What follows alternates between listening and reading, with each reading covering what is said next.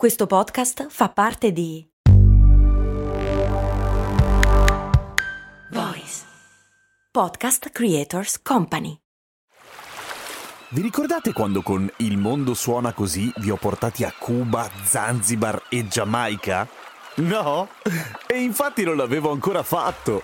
Per fortuna è uscita la nuova stagione di Il mondo suona così, il podcast di viaggi dove vi porto in giro per il pianeta tirandovi per le orecchie. Nel senso che sei arrabbiato? Ma no, nel senso dei suoni, capito? Orecchie, udito. Ah, ho capito. Sei simpatico. Il mondo suona così, una produzione voice in collaborazione con Eden Viaggi.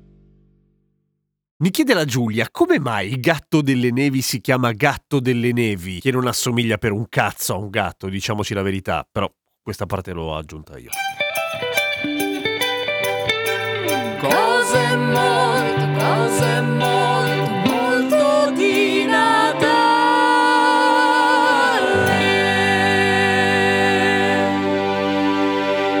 Ciao, sono Giampiero Kesten e queste cose molto umane. Allora, non so perché, ma ci sono varie teorie su perché si chiami gatto delle nevi. Una delle più comuni vorrebbe che alla fine sia una sorta di traduzione sbagliata di Snow Dog. Cazzo, sbagliata di brutto, fra. E infatti, che era il primo nome delle motoslitte, ma è una teoria che fa più acqua del Titanic, anche perché è abbastanza facile andare a capire dove sta l'inghippo, cioè che in inglese si chiama Snowcat, gatto delle nevi. Solo che Snowcat non voleva dire gatto delle nevi in inglese, o meglio, sì, vuol dire quella roba lì se lo traduci, ma nelle intenzioni originali in realtà era l'abbreviazione di Snow Caterpillar, cioè ruspa o escavatore delle nevi, perché ha i cingoli esattamente come l'escavatore della Caterpillar. E perché la Caterpillar si chiama Caterpillar? Perché si chiamano Caterpillar i cingoli. E perché i cingoli si chiamano Caterpillar? Perché Caterpillar vuol dire bruco. Bruco perché in effetti se vedi i cingoli assomigliano a un bruco come movimento. Anche in spagnolo si dice oruga per la stessa ragione, per esempio. Oruga che vuol dire bruco e cingolo. Quindi si sarebbe dovuto chiamare bruco delle nevi, che era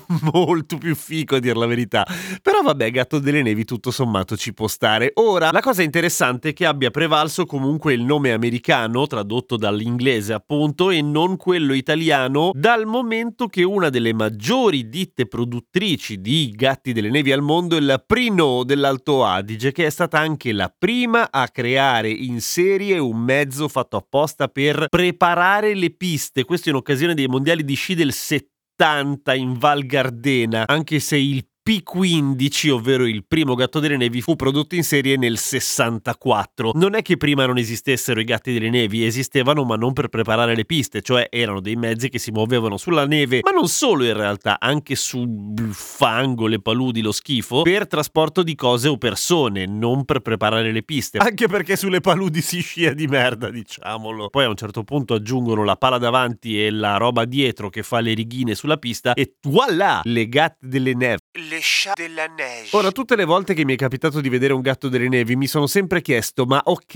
io sto facendo snowboard e quindi sto facendo fatica e non ho freddo, ma chi è lì dentro a guidare? Come cazzo fa a non morire di freddo? Beh, ovviamente sono fatti molto bene. Pensando a questa cosa qua, cioè sono super riscaldati. Non solo, è super riscaldato anche il parabrezza da dentro e hanno dei tergicristalli fatti apposta per raschiare direttamente il ghiaccio. Hai in mente quando scendi la mattina che c'è il ghiaccio sul parabrezza e ti devi inventare, tipo tiri fuori la carta di credito per grattare il ghiaccio perché come uno scemo ti sei dimenticato di comprare il raschietto. Ecco, il gatto delle nevi ce l'ha di serie sempre attaccato ai tergicristalli, che secondo me è una delle cose più fighe del gatto delle nevi. Comunque, ovviamente esistono anche i gatti delle nevi militari, perché esiste qualunque veicolo in chiave militare. Sono grossi, sono fichissimi, i primi sono di produzione svedese e sono tutti color verde militare, che io mi chiedo, ma se devi fare un gatto delle nevi e devi farlo mimetico, cazzo, fallo bianco, no? Verde militare, così sei... Ah, eccolo lì, bam, morto. Vabbè, a domani con cose molto umane.